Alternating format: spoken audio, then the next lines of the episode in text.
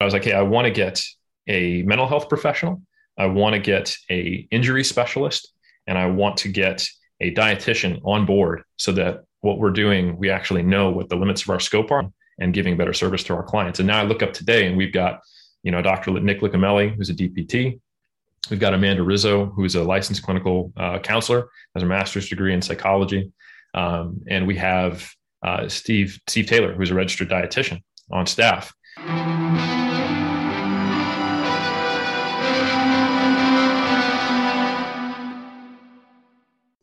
Hey guys, welcome back to another conversation in the birth of an industry.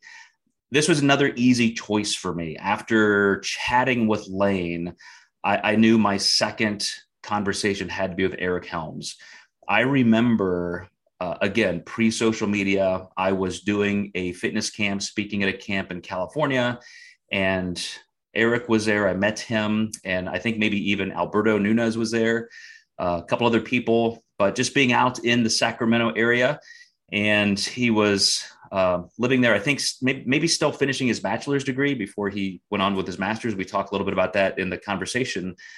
But I, I really felt an incredible kinship right away because a personalities again, you know, seem to have a little bit of a more um, bond, I guess you'd say, just in terms of our, our personality types. And he took it very seriously that he was going to head up a pursuit, not only in academics, but for the sake of growing the science base of, of a lot of different areas. When you look at uh, exercise science from the, the physical side, the training side, muscular uh, development and, and strength training versus nutrition versus even uh, how we interact now in business. He's he's doing some some great research uh, with with you know grad students of his, and I think you're going to see that as another voice in our industry. We're very lucky to have him because he does create so much of a tempered,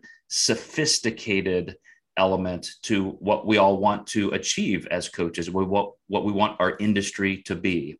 So I hope you enjoy this conversation with my friend, Eric Helms. Dr. Eric Helms, my, my friend. Are we are we like co-mentors, mentees to each other at this point? What what are we in our relationship? That's a good question. I definitely consider you a mentor. Um, and, and you know the you. saying, well, then I'm honored. I was going to say something that was both complimentary and insulting, as I want to do, which is what I would expect. so I'll leave it there, though. I, I won't. I'll just let let them guess at what I could have said that would have been incredibly clever. So well, if memory serves, you and I met for the first time in Sacramento, California. Is that right? Is that the first time we mm-hmm. officially shook hands yes. and said hello to each other? So I was I was presenting at a camp. Uh, I believe you were still in college or or heading into grad school of, of some level, and uh, yep. I'm interested in just at that point in your life, because we're talking a decade or more ago, what your what your goals were then, and if mm. you saw yourself where you are now. Yeah, I, I this is kind of one of those cool things where the, the big picture answer is I'm doing exactly what I planned to do plus a little more, and I didn't know what it would have been. Um, and that feels good. Um, so at that point, that was 2008 almost positive is 08 because I think um, Berto and Brad and myself were both uh, no, no, no. Brad and Brad, Brad Loomis and myself were going to compete in 09 and Berto had just like, I think finished or he was in the middle of his contest prep for 08. Um, it's possible it was 09. I don't remember. It was either 08 or 09. I was in a very similar place uh, in my life in, in both of those situations. I was a personal trainer. Um, know what? It was 09. I know for sure because I wasn't hanging out with Brad Loomis until 09. So it was 2009. Mm-hmm. Um, this was right at the very burgeoning beginnings of uh, 3DMJ, where um, we had all met one another. I met Berto in Alberto Nunez in 07. We competed together in, in both of our first natural bodybuilding shows. Um, and I was you know, heavily influenced by, I would say, one of your direct successors as well as you, Layne Norton. um, as well as, as was Berto. But we were both very hopelessly lost at that point. It wasn't a good season for either one of us. No one has a good first season. Um, but our learnings from 07 were that we wanted to take a more uh, evidence-based, maybe scientific approach. That's how we thought of it at the time. Needed to keep upskilling, getting more experience, and you know, becoming students of the game. Um, so I had been actually Berto is the one who turned me on to your stuff. So I'd been following your stuff and uh, seeing you interact with him on like the forums and stuff like that since around 07. So uh, when you held the the seminar with uh, the now heads of uh, at least two thirds of the heads of the WNBF, um, Bob and Tina in Sacramento, I was like, this is amazing. And uh, you guys did a little pro series camp, which I think you're revitalizing. You're going to start doing that again, right? Mm-hmm. Mm-hmm. That's awesome. So yeah, at that point, I was doing my uh, my bachelor's online uh, with the California University of Pennsylvania, which was one of the first few and at the time like best ranked online schools. This is back in the in the day where an online school was something that people would be skeptical about, and now in 2022, after two years of COVID, that's just called school. Would so, you would you actually like mail things in to be graded on paper? So it wasn't it wasn't it wasn't correspondence school. It was online. So I took a couple classes like that with the IU Med School. Yeah, that that is a, a whole nother level of uh, of old school. Yeah, like using paper mail. Geezer. Yeah. Um, no, no, it was it was interesting. So the format, which I've actually seen copied many, many, many times since, and is still kind of like the basis which has been added onto uh, now, geez, 13 years later, um, is that you have certain number of assignments, of course, as a curriculum, all that good stuff. Um, and you watch pre-recorded lectures instead of live. I think that's probably the one different thing. Um, and then there's basically a forum that's embedded in either you know Blackboard or whatever online uh, learning uh, platform you're using. And there is a topic for each week, and you're expected to contribute to it, like answer or address the main question, and then respond to people multiple times. And then uh, you know depending on the class and the level you're at in the progression that might require like and you better like reference your stuff you know? So it's it's uh and it's moderated by you know like a ta and then there's actual professor and they give you you know feedback and they have office hours which you can you know contact them through and all that.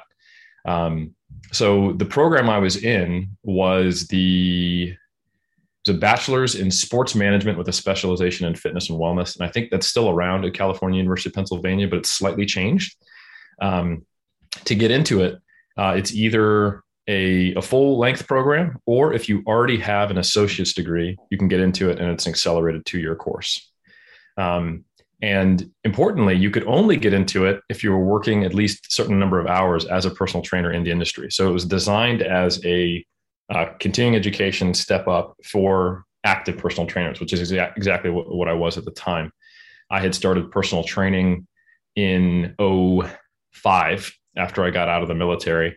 So at that point, I was an early career, you know, four years into it, personal trainer who was thinking about, you know, how do I transition to becoming a bodybuilding coach? So this is coming back around to your original question. Um, 09, that year that I started prepping, I hired Layne Norton to be my coach. And him and you were the only people I was aware of that were doing contest prep in natural bodybuilding and doing it online. There probably were others, but I think it was like happening via DM on like the bodybuilding.com forums and stuff like that. Um, and you know, I think prior to that, I had been before I was really aware of natural bodybuilding. Like you heard things about like Olympians talking about their coach, like you know Chad Nicholls or you know Hany Rambod or whatever. But that seemed very, and I eventually found out was very different to what you know a natural bodybuilding coach does. There's no necessarily uh, provision of sports supplements. Uh, there's a reason why they charge like five grand a month instead of you know a couple hundred dollars. so anyway, uh, that's a whole nother story. But um, so yeah, getting the opportunity to kind of uh, learn at the feet, if you will, um, from you and also a bunch of WNBF pros, as I'm also an, an athlete and someone at the time who was very and still is very motivated to excel as an athlete was a really cool opportunity. So myself, Brad, and Berto attended that. Uh, that, that I think it was a weekend long seminar. Mm-hmm. So, so you had left the military, got into personal training. You knew you were going to compete as a bodybuilder. With that bachelor's degree, were you thinking ahead? I want to be in academia, or was it more to just improve yourself as a competitor? You know, the funny thing is that I don't think I knew what academia was. And that is one, I think, shortfall of most bachelor's programs in the States, especially, is that the way you learn and the way you're presented with what a university is, um, is a place to learn the rules about things, you know, so then you can go get a job. Um, and you aren't really aware, like I didn't really get until I was well into like maybe maybe that year and the year after that oh like the things like like research is done in universities by maybe some of the same people who are teaching me and then some people who are doing phds and masters. Um, but i didn't really understand the distinction. And so i think it for me the, the what i knew in my head from around say six months into being a personal trainer was that i eventually want to learn how to help strength athletes and bodybuilders that's really interesting to me. And also, I want to seek this out for my own knowledge as, as an athlete. So it started as I want to become the best athlete I can be. And then essentially going, this is a mixture of I want my passion to also be my job, but also I'm purely interested by the curiosity of the science of physiology and, and doing this. Um, and the applied version of that is coaching. So I had interest in both in trying to help others achieve their athletic goals and also as a way to get better myself.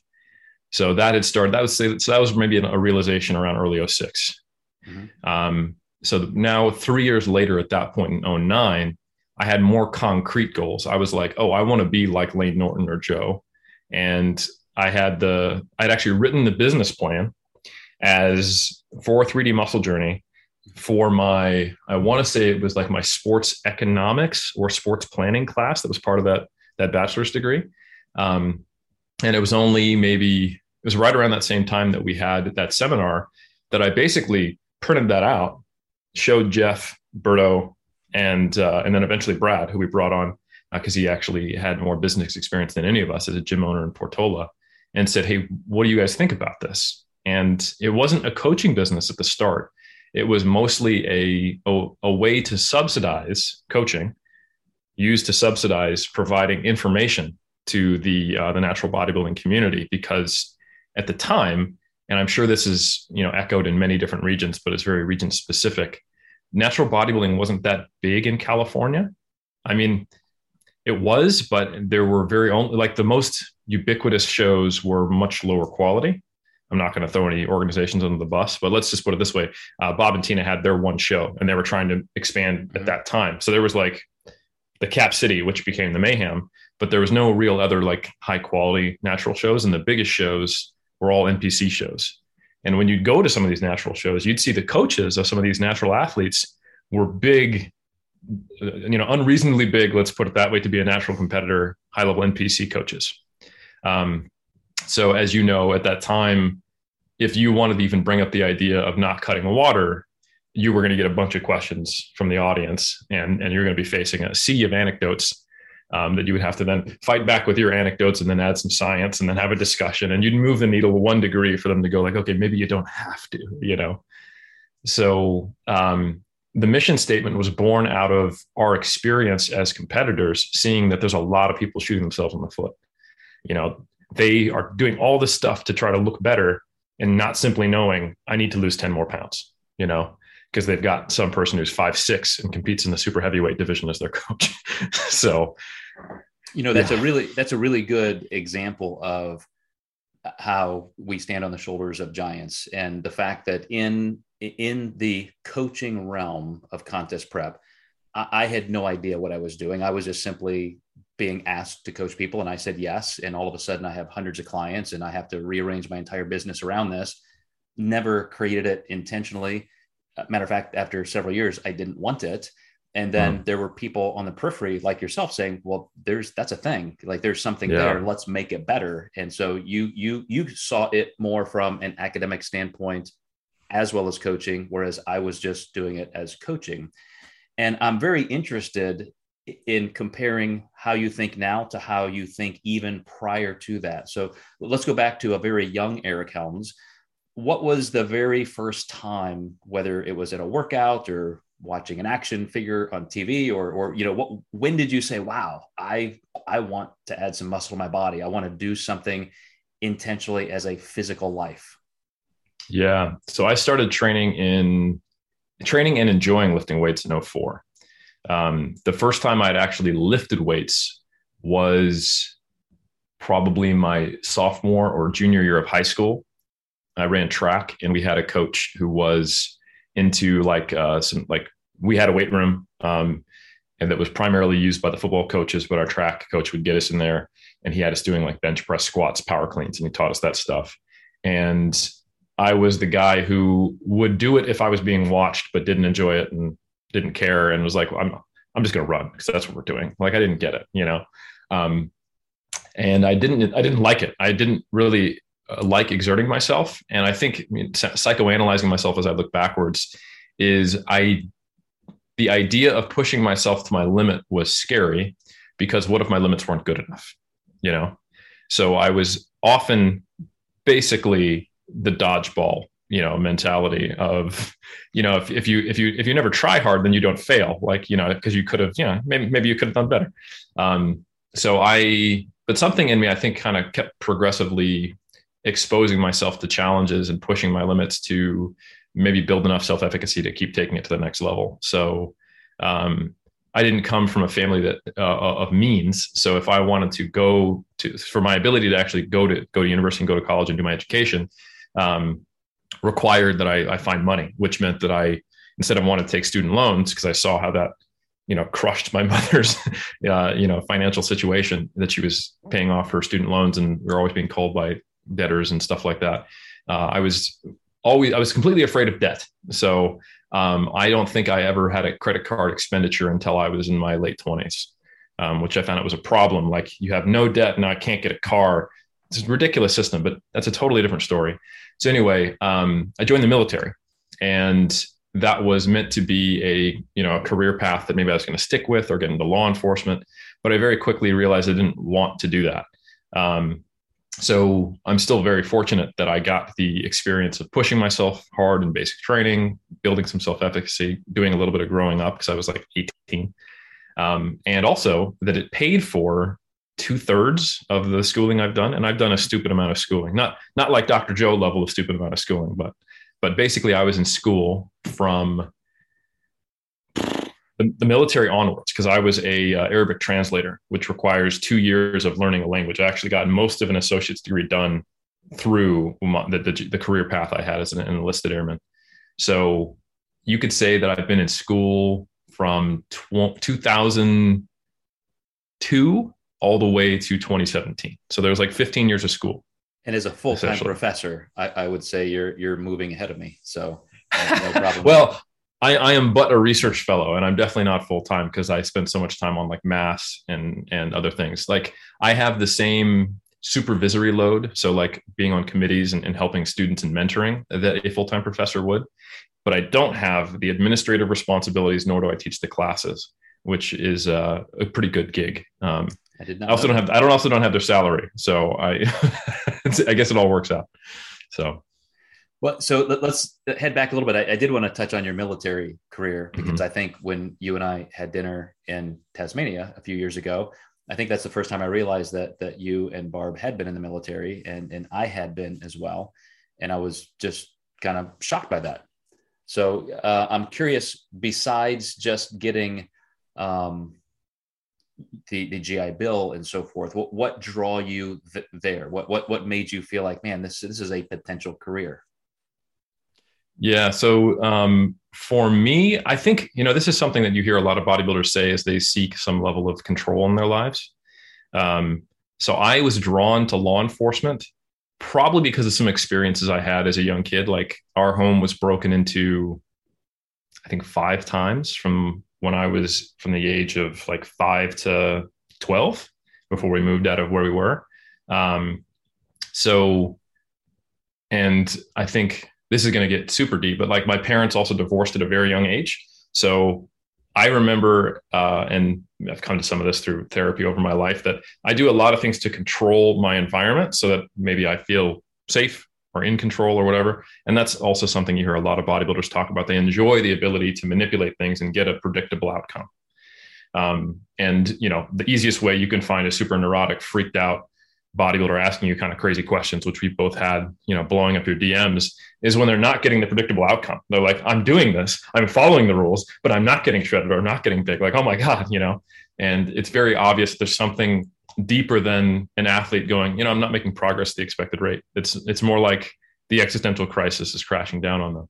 So if we want to get real deep, I think I was drawn towards law enforcement probably for that emotional need.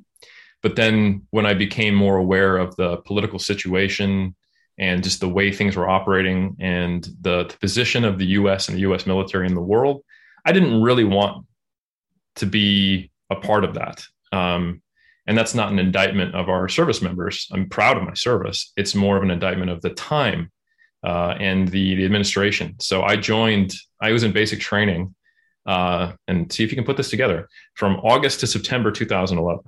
So, sorry, 2001, excuse me. So 9 11 happened while I was in basic training. And then very quickly, uh, you know, in response to I, am not going to get into the whole like the, you know politics of this time, but I think we made a very strange decision to go invade Iraq, hmm. uh, and that was basically what I was a part of, and I and I was just uh, disillusioned because of that to some degree. So anyway, uh, the upside, like like you mentioned, is that I I, I was able to now afford uh, the the university. I also found that I was in like in high school, I ran track and I was decently good at it but I thought that I was really not inherently a good athlete and that I was unathletic. Um, but in the Air Force, I was typically I was almost always maxing out like the the categories for push-ups and the run time, getting the, the best PT score you could get. And I w- became a volunteer uh, physical conditioning mentor to people who were struggling with it. Mm-hmm. And I led our PT things. So I don't know if I enjoyed it a whole lot, but it was definitely um, it was definitely me gravitating towards something that I was getting rewards for. Hey, you're good at this. Do you want to do this? Like, sure. Like I can do push-ups and runs. So sure, I'll I'll yell at someone else to do it. It was very like proto personal training.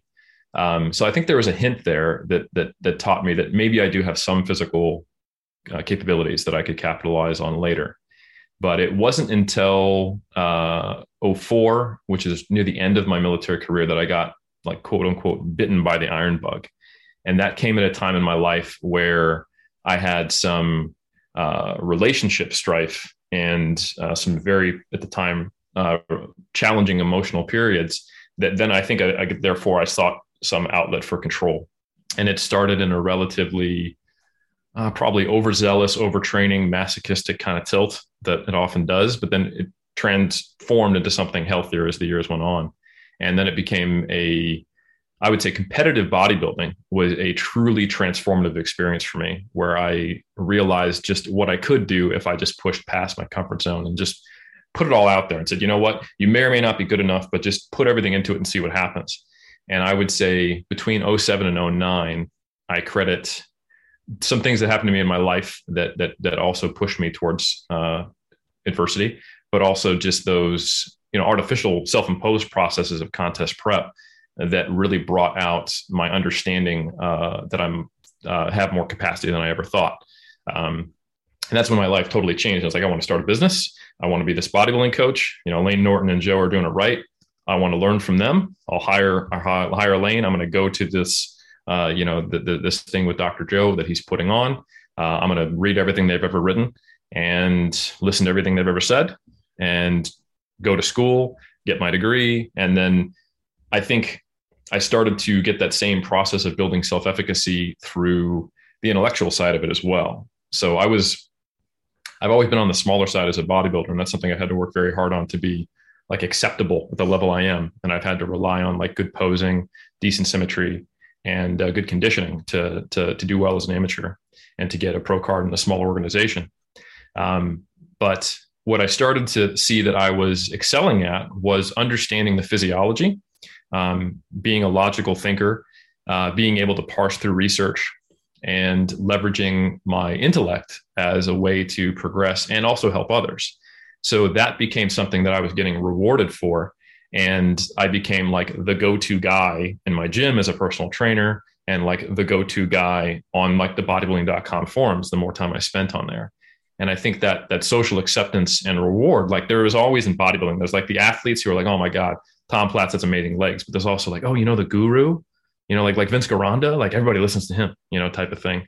So I was uh really enjoying the social re- rewards and acceptance of, of kind of fitting into that guru spot where I felt like a bit of an imposter because I wasn't big enough, you know, like probably all bodybuilders feel. but um, but I think I felt like I belonged. And just to kind of give you some underlying psychology of it, like when we started 3D Muscle Journey, uh, Brad, Jeff, and Berto were all WNBF pros. They uh, you know by by 09 and pros in multiple organizations, and I was not. So I had like this alphabet soup after my name just to try to feel justified next to them of all the various like certifications I'd done because I hadn't even I hadn't even finished my bachelor's yet. So I was like BS C, like I'm a you know I'm a candidate for my bachelor's, and then I had like CPT, NASM, CES, PES, you know all this all this stuff that was um, it was like alphabet soup compensation uh, for for standing next to Berto, basically. I remember one time I sent my name because usually I just put PhD, leave everything mm-hmm. else off, and it's like like two or three lines. I did that to somebody one time just to uh, just to make a point. But uh, but but let me let me catch up to you for a second because our our paths converged in many ways. Mm-hmm. So. Uh, I I also was in the Air Force, and part of that was, in a sense, to kind of grow up. And, and I I was in a very poor family who couldn't afford college. So if I wanted any kind of future outside of just working in a factory, it had to be that way. Um, and you know there there are a lot of parts of me i probably didn't understand until i was in my 30s some of what you just described with your propensity for the need of control mm. um, i i had a mother who by the time i was maybe 10 or 11 or 12 was in and out of the hospital exploratory surgeries the mayo clinic just just a lot of a lot of things were happening and on top of what i just kind of learned you know through the next few decades is there's also a pretty strong underlying you know hypochondriasm there. Um, but at the same time to a very young boy you know i just knew my mother was always dying. You know, like yeah. every day every week was a sense of this unknowing and loss and so forth. And even prior to that i had just seen my family as just very unhealthy. Uh, nobody worked out nobody ate well. We we didn't have any money so you're just drinking kool-aid and eating bologna. And yet somehow I got a message somewhere. It had to be through school or PSAs or something about, you know, being healthy and so forth. And so I just remember from five, six, seven years old, just barking at my parents to become healthier. And of course, a child's number one fear is always the, the death of their parents. And then I see my mom literally dying. And so eh, the things that we think are just serendipity through our lives and the things that we think we're controlling, like who knows what level we're really on, Mm-hmm. But you know, here I am now, a health scientist, a pro bodybuilder, you know, all of these things, and that sense of control. You know, look at my education. I think, and I, I mean, this this is the guiding voice to me. I continue to do things and keep myself busy because I simply love the knowledge. Because now I'm off into humanities and social science and other things. Yeah. But at the same time, that is a very high sense of control because the more I can learn, the more I can engage in knowing there is that sense of control from a childhood where there was a very, very weak sense of control of even life. So it's interesting. Your your mom, if I remember, is a marriage and family therapist. So she is some psychology there uh, in your background, and I'm sure even just the way she parented you, uh, you know, in in my perspective looking in at you, there is this sense of just pure confidence in life mastery. Like even if you don't always feel it, you do bring that to those around you. And, and so it makes perfect sense that you had that background from your mother. But growing up, what sense of control did you feel you needed? And and and why you know, did, did, were you consciously pursuing things like your your the physical mastery of your body or was it just something else? I got to go to school i've got to get a degree i've got to make something of myself. What what was the real driver behind you that you can recall? Yeah i think um i think a lot of it was just uh so i was an only child as well. Uh, I, I, still am an only child, but uh, I had very little social acceptance until maybe junior year of high school when I kind of came into my own and finally was able to express the level of emotional intelligence that I might have had, but I was very quiet about.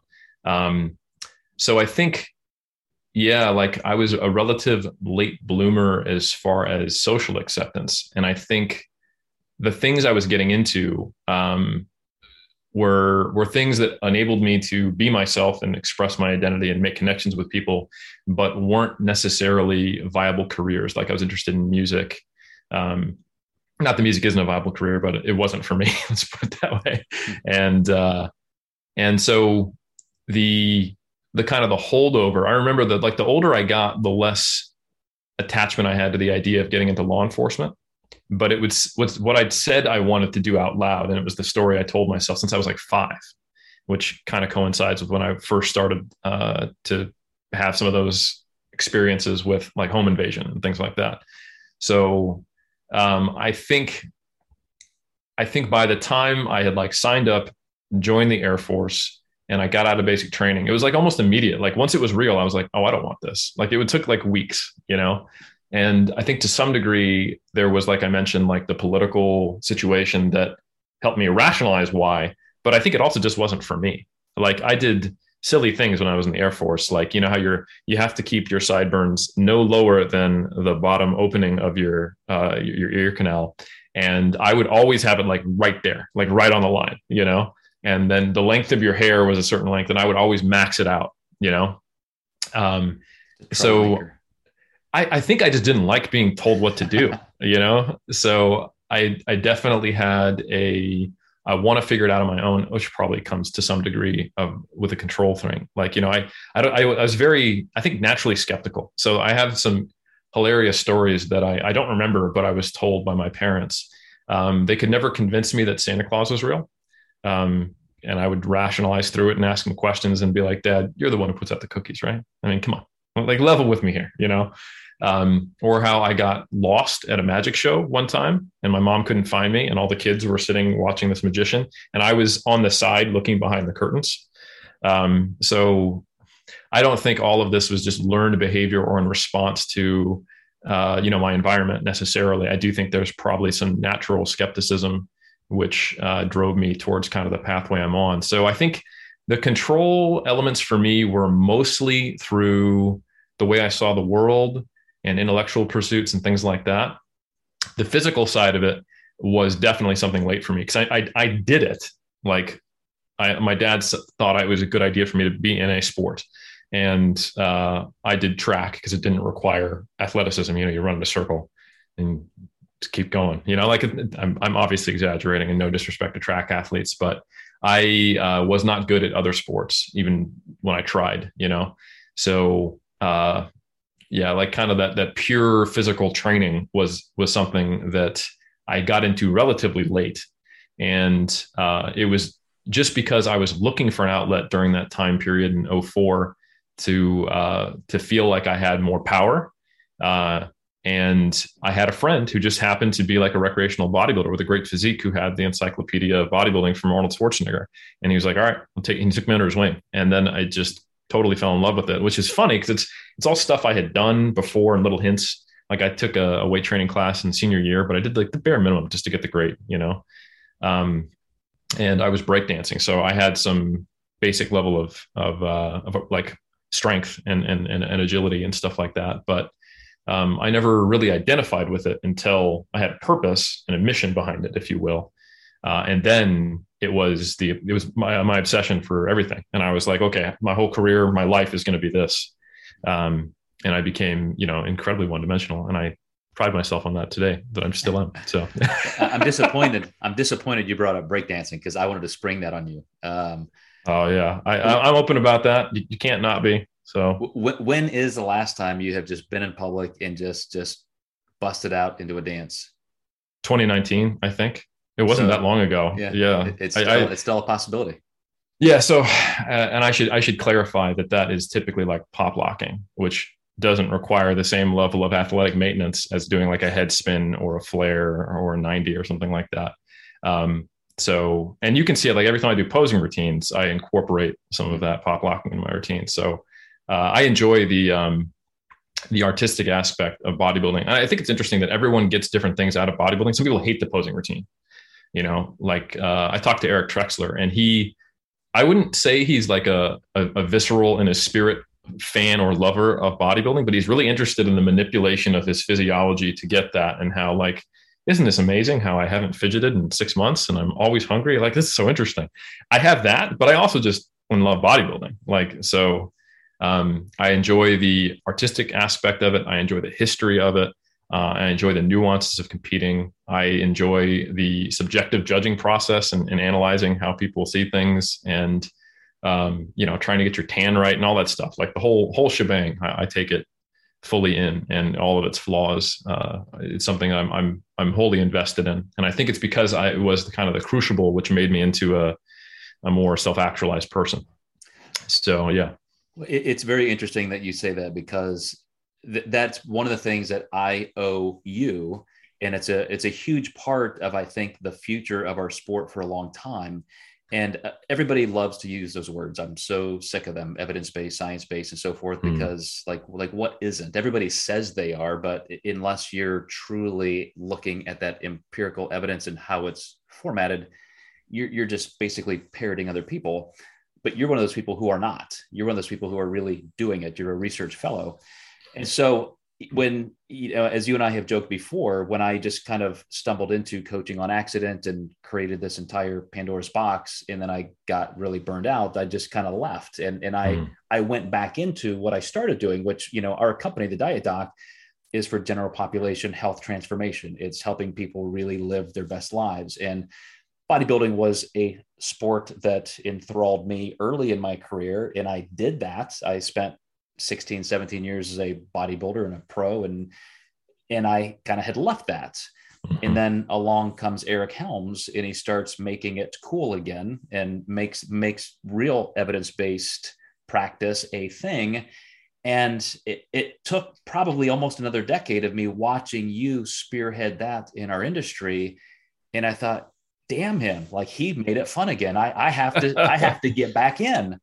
Just and when I think I'm out. I really, I, I, literally had the rest of my life planned and it was not here. And now mm. here I am. But, you know, there, there is a nice completing the circle element to that where the, the things that I loved about it and that I wished it was are coming to fruition. So, number one, I thank you for that.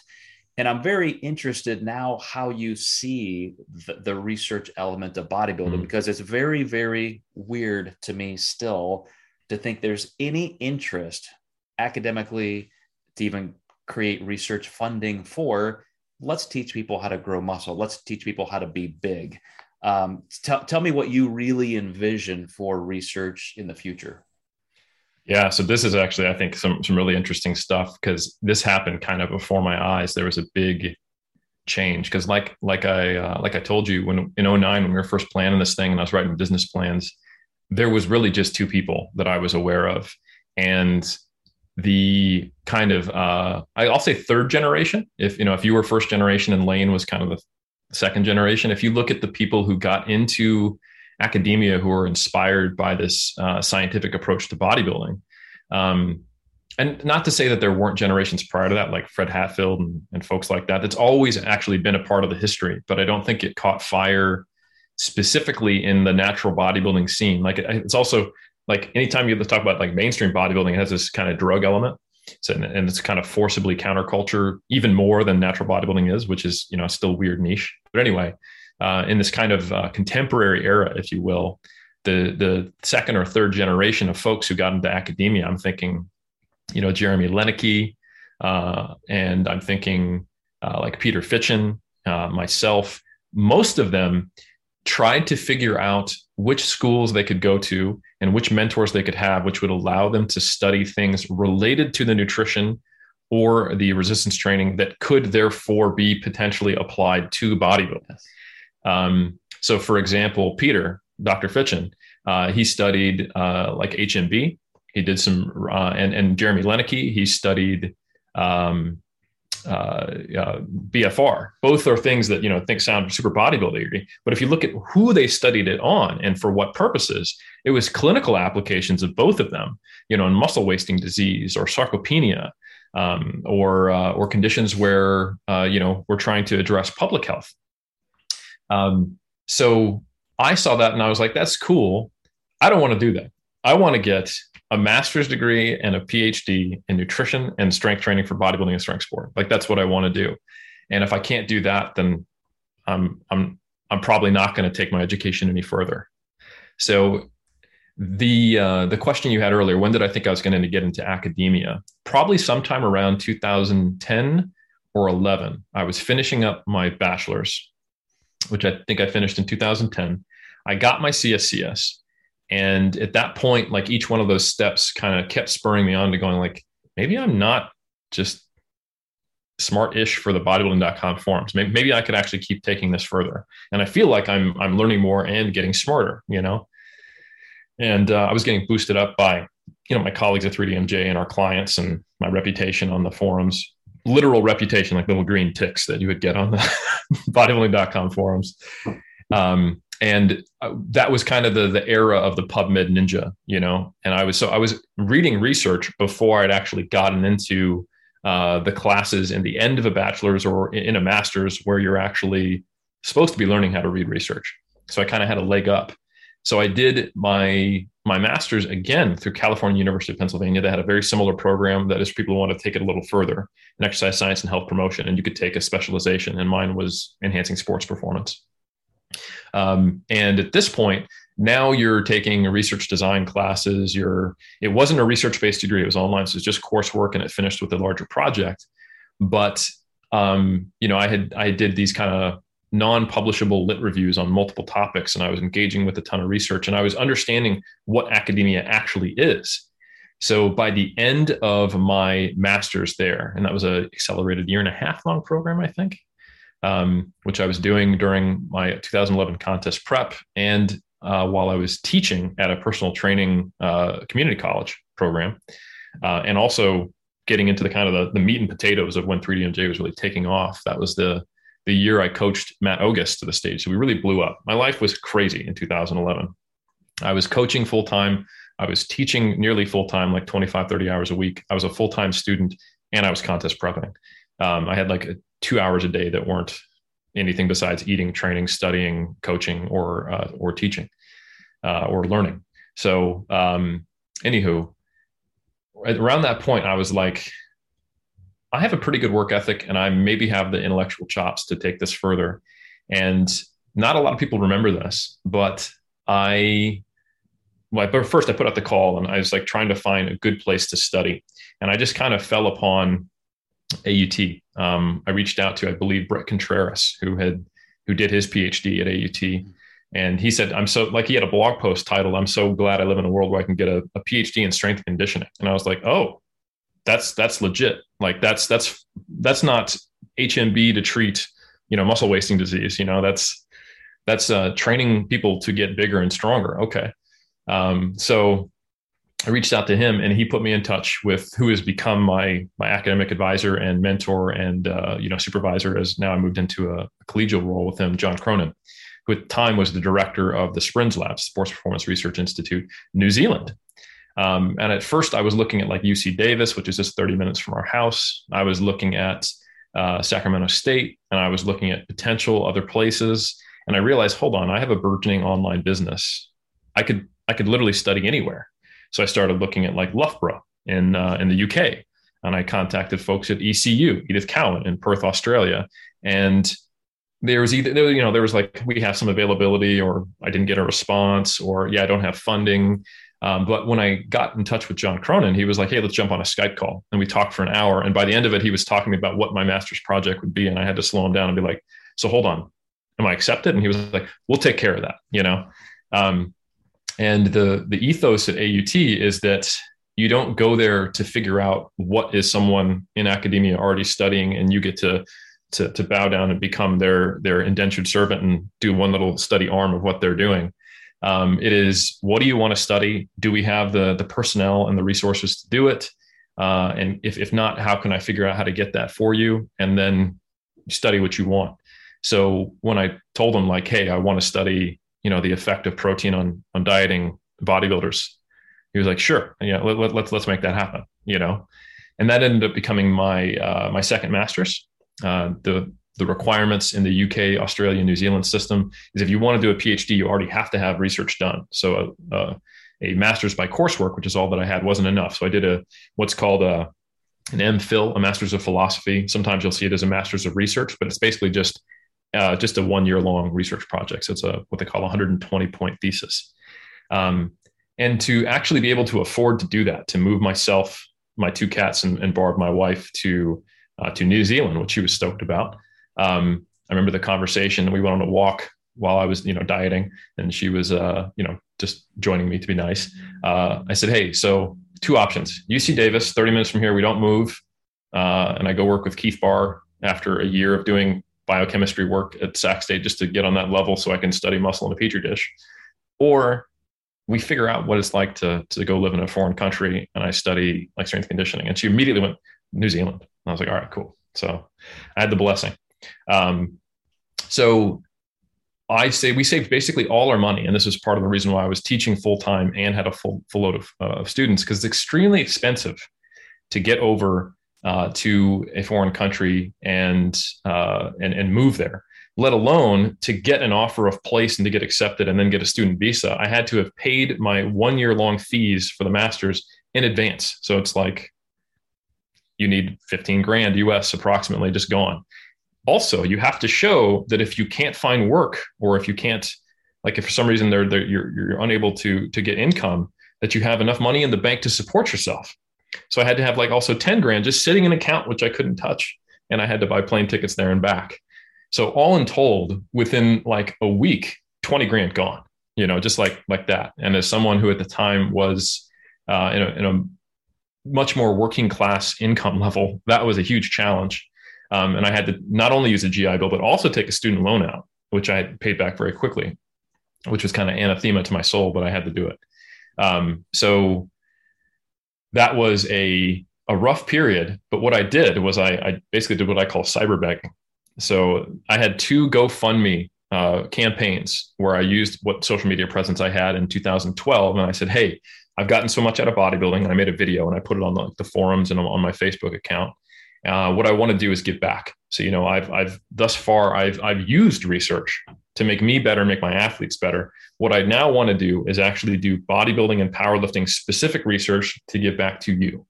Um, and I probably can't afford to do it, you know? So, uh, if you guys want to help me do this research without living out of my car, feel free to donate, give whatever you can. And I was blown away. But between those two over a six month period GoFundMe's, I raised almost five grand USD. Damn you. So I'm gonna. Yeah, man. As soon as we're done with this, I'm gonna. I'm gonna. I'm gonna yeah. start a GoFundMe. That's the business model. Just ask people for money, and uh, and then you know just do whatever wanting, you want with your life. I was wanting to do a third doctorate, actually in the UK, one in in uh, creative nonfiction. So I'm gonna do that. D- d- there you go. Please, please, send me to school. Yeah, you just tell you know what I want to write creative nonfiction about bodybuilding to give back to the community. Exactly. And uh, yeah, I think I think you'll they'll be shelling it out. Everyone wants to read that. Well, so. unfortunately, when I actually went to writing school, did did a master's in writing, I went to do fiction. I like I wanted something just like retirement, fun, get away from what I do in daily life. Very quickly, within one semester, I was whipped right back into nonfiction because I met some great science writers and personal essay mm. writers. I'm like, this is already what I do, and you guys are, you know, you're showing how well it can be done. But yeah. my my youngest daughter is very interested. She's already doing some some digging on doing her grad work in Stockholm, Sweden. So oh, I, I, I, keep looking for ways to get out of the U.S. And when she said that, I said, "Oh, that's fantastic." Funnel that information to me. Maybe I can actually go teach over there. And she's like, "No, you're not going." you're not you're not riding my coattails, Dad. Yeah, I, I keep getting shut shut down. I'm just gonna have to stay in Evansville, Indiana yeah, I couldn't keep my mom out of New Zealand. Eventually, she got over here. So Did she really? Yeah, she she nice. she is she got here in 2019. So wow. Yeah. It, you know, you brought up your wife Barb, and and mm-hmm. I've gotten to meet her and spend some time with her a couple times, and just one of the coolest people I've ever met. It's like she is so amazing. Um, when when we were over in Tasmania together, uh, because Callan Richardson, our host, and you, me, Barb, uh, I guess kind of all kids at heart in the the nerdy world. We were at a at a science museum. Uh, everybody just decided to stop looking at their watches and you guys ended up missing your flights which i still yep. apologize for.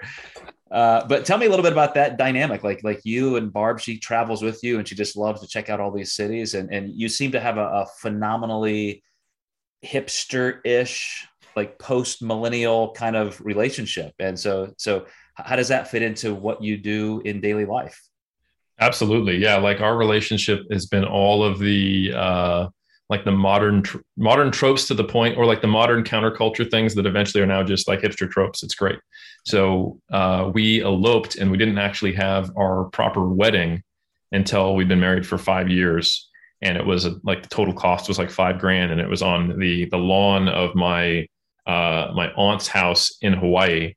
Um, and we had like like six people there and my mother married us even though wow. we, we didn't need an officiant because we were already married and it was like you know it had elements of Hawaiian culture and and and all this stuff. And you know like uh, Barb's mom made her dress. So it was like absolute hipster tropes. It was great. Um, when we first eloped we didn't even have rings and totally freaked out the uh, the, the Georgian uh, pastor who who like you know did did the eloping for us and caught him off guard. He had to be like at least 186 um, so yeah there was all that. And then we yeah, we've had a very, uh, I guess, non-traditional marriage. Nothing, nothing crazy, but just, you know, we don't necessarily fit the the typical roles. And uh, we met in the Air Force because she was also an Arabic translator, and like me, found it. She really did not enjoy the job, and both of us did not want to re-up. Um, so we both spent the next, well, still are. Uh, I guess, geez, it's been 16 years since we uh, got married, and uh, we, she's basically spent that whole time trying to find herself like I have. So she had a, a pretty cool career in um, in animal welfare. So she got a she got a degree specifically on how to run shelters, and then she worked as a zookeeper here in Auckland for two to three years um, before she just found that like very rewarding, but also very emotionally draining. Um, and uh, as a zookeeper she was working at auckland zoo which is a very like progressive zoo that does a lot of conservation work as well but it's still a zoo you know and, and so there's the kind of this you know push and pull between what is the ethical moral decision that she she just couldn't keep hanging with it. Um, she was a dog trainer before that. She taught like pet cpr so a lot of cool stuff but she's also just been an incredibly science interested person. So now she is doing her she's about to finish and potentially upgrade to a phd in uh, geology specifically as it relates to astrobiology. So like using extremophiles you know life that exists in strange places and the rock record to inform potentially how uh, we would find out more things about like mars and et cetera. So like real science that is you know? so insanely cool. Right? Yeah. So yeah, she, she's a badass chick. And we have gone, you know, back and forth through eras of one of us supporting the other. Um, so, uh, so for example, when this first 3DMJ thing kicked off, basically from like 06, the very first five years of our, our, our career, I was pulling in pennies, you know, like I just did not have the emotional stamina and the ability to always put a smile on my face to work as a full-time personal trainer. So I capped out around like 20 hours of training a week, which as you know is just simply not enough to pay the bills, you know. Um, so I was, you know, making 20 20 to 30k a year in, you know, in California, which is not enough to live on. And so she was basically, you know, waiting tables full time while going to school while I was trying to make the 3DMJ thing work. And I remember trying to leave personal training early to make to put all my energy into 3DMJ, and it did not work. Like 2010, I had to go back to personal training, and I thought I was going to have to go back to full time personal training until I got that job teaching at a uh, uh, that that community college program, the associate's degree for personal trainers, and that was the start of when I actually became. I had the opportunity to actually generate income, and when we went to New Zealand, we were at the point where obviously we felt we could do that. And you know, Barb let go of her like she didn't have any dog training clients because she moved across the world so she had to start over and that gave her the opportunity to get into zookeeping and figure out what do i want to do. And now i am you know the, the primary income earner and it's kind of flipped while she's in school for uh, for for for her own interests. So it's uh, it's been a pretty cool back and forth. And um, we've done a really good job i think you know in retrospect giving each other the space to grow and also being supportive which i'm very grateful for. So. A couple cents ago, you said you started to say that's when, and I thought you were going to say that's when the Eric Helms was born. yeah, exactly. That, that's yeah. when I that's when I stepped up and took over the world. Uh, you, you, know, so I want I want to go back to something you mentioned about um, how you know bodybuilding became something more structured, and that was actually a very intentional process for me because when I got to New Zealand to study at AUT, I was surrounded by other uh, other masters and PhD students who were like, for example, I was sitting next to a gal named Sarah who was doing her master's looking at uh, like GPS tracking and sports and analysis and monitoring in a, in a bunch of uh, female soccer players. She was also a soccer coach and soccer strength conditioning coach. So she was spending time when she wasn't working on her thesis looking at game footage, you know. And then I had uh, my good friend Scott, now Dr. Scott Brown, was looking at ACL injuries in rugby players, and he was also a rugby coach and a rugby S&C uh, and working full time, and also biomechanist. And then, you know, behind me, I had uh, Dr. now Seth Lenetsky, who was, uh, you know, an Olympic Taekwondo coach, a boxing coach, an S&C coach for fighters, and also then doing his PhD specifically on um, how what, what are the kinematics, kinetics, and muscle activation patterns for punching. So he was like doing the first like how to punches work PhD. Hmm. So I was watching true sports science occur and how it was integrated and how it had far more structure because the sports had more structure and more history than bodybuilding, which is very kind of traditionalist. Um, like anyone who thinks they're sports traditionalist, whew, bodybuilding's got you.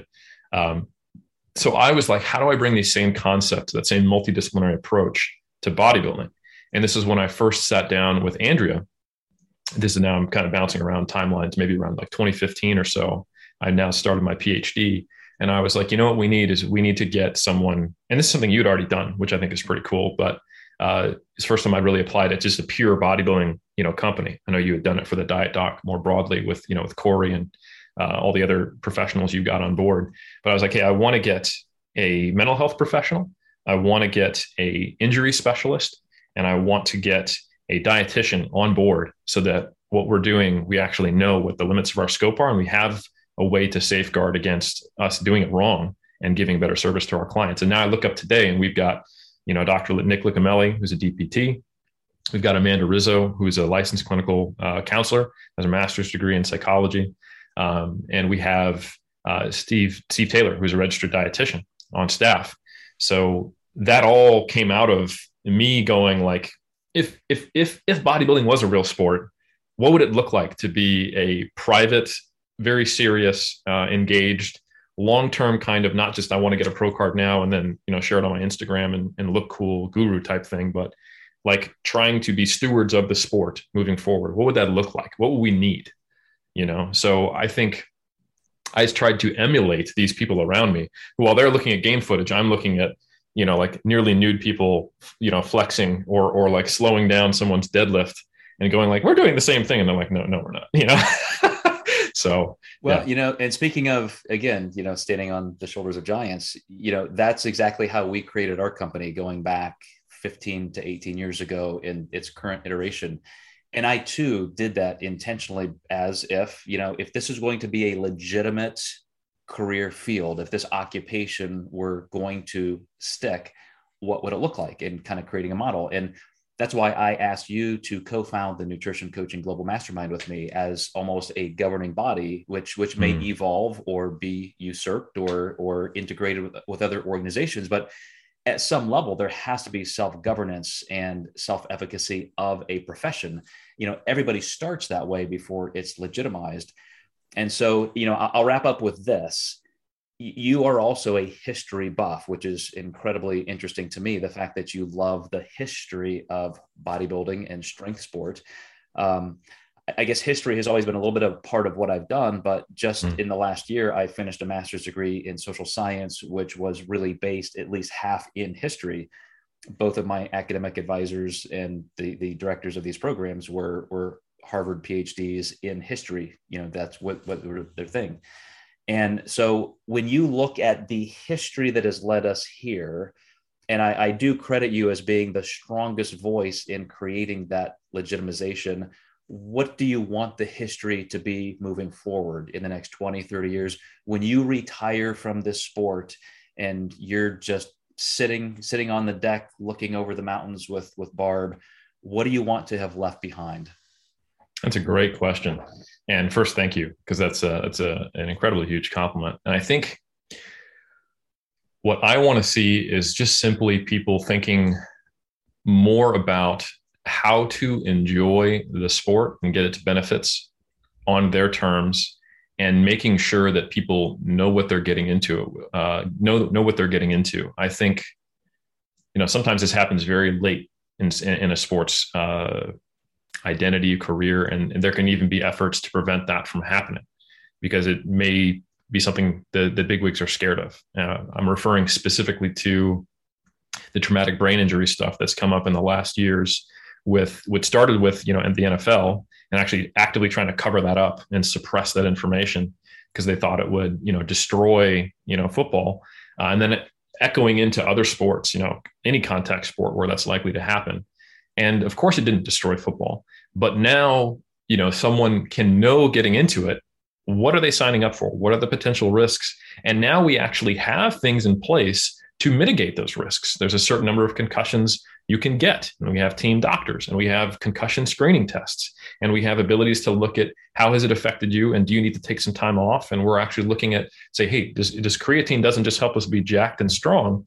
It might actually act as a neuroprotective that could have a role here. What are other things? So all of a sudden, once we stopped having blinders on and purposely ignoring a problem, now people are actually getting better care, which is the opposite of the fears.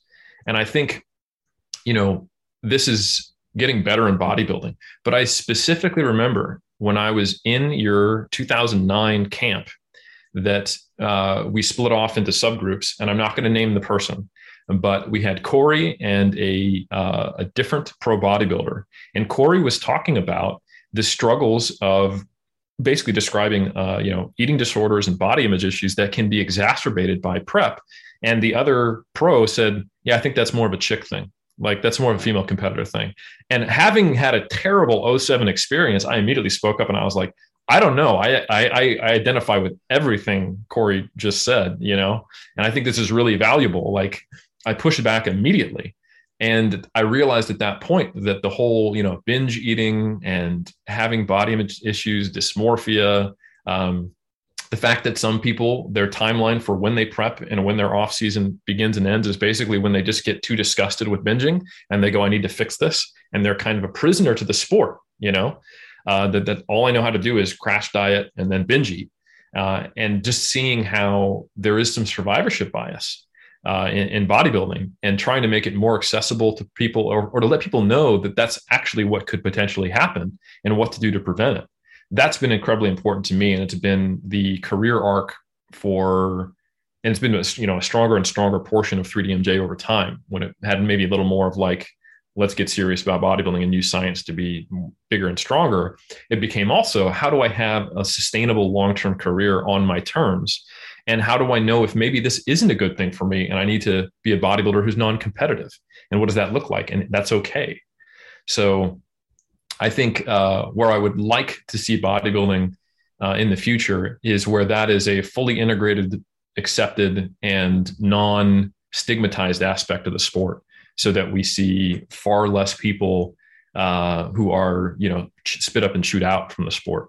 And that there is a safety net for when people do have negative experiences, and it's it's more acceptable for them to to get help for it. Incredible, yeah, and that's it just couldn't be a bigger deal than you just said. But you, my friend, are already an icon in the sport. And as I said, I, I, would not be here right now interviewing you if you had not attracted me back into it because of your focus on not just research, but but that kind of humanness and mm. I, your your shadow is only going to grow over the sport. I'm very grateful for that. I, think I'll probably interview you in about 40 more years, and, and then then I can see if if you have done exactly what you said. But I can't thank you enough for being one of my first guests. I wouldn't have it any other way in my Origins series. So, Dr. Eric Helms, thank you very much. True honor to hear you say that because you were definitely one of the inspirations for me to get this thing going. So, thank you. More work to be done together. Absolutely. All right. Take care, man. Take care.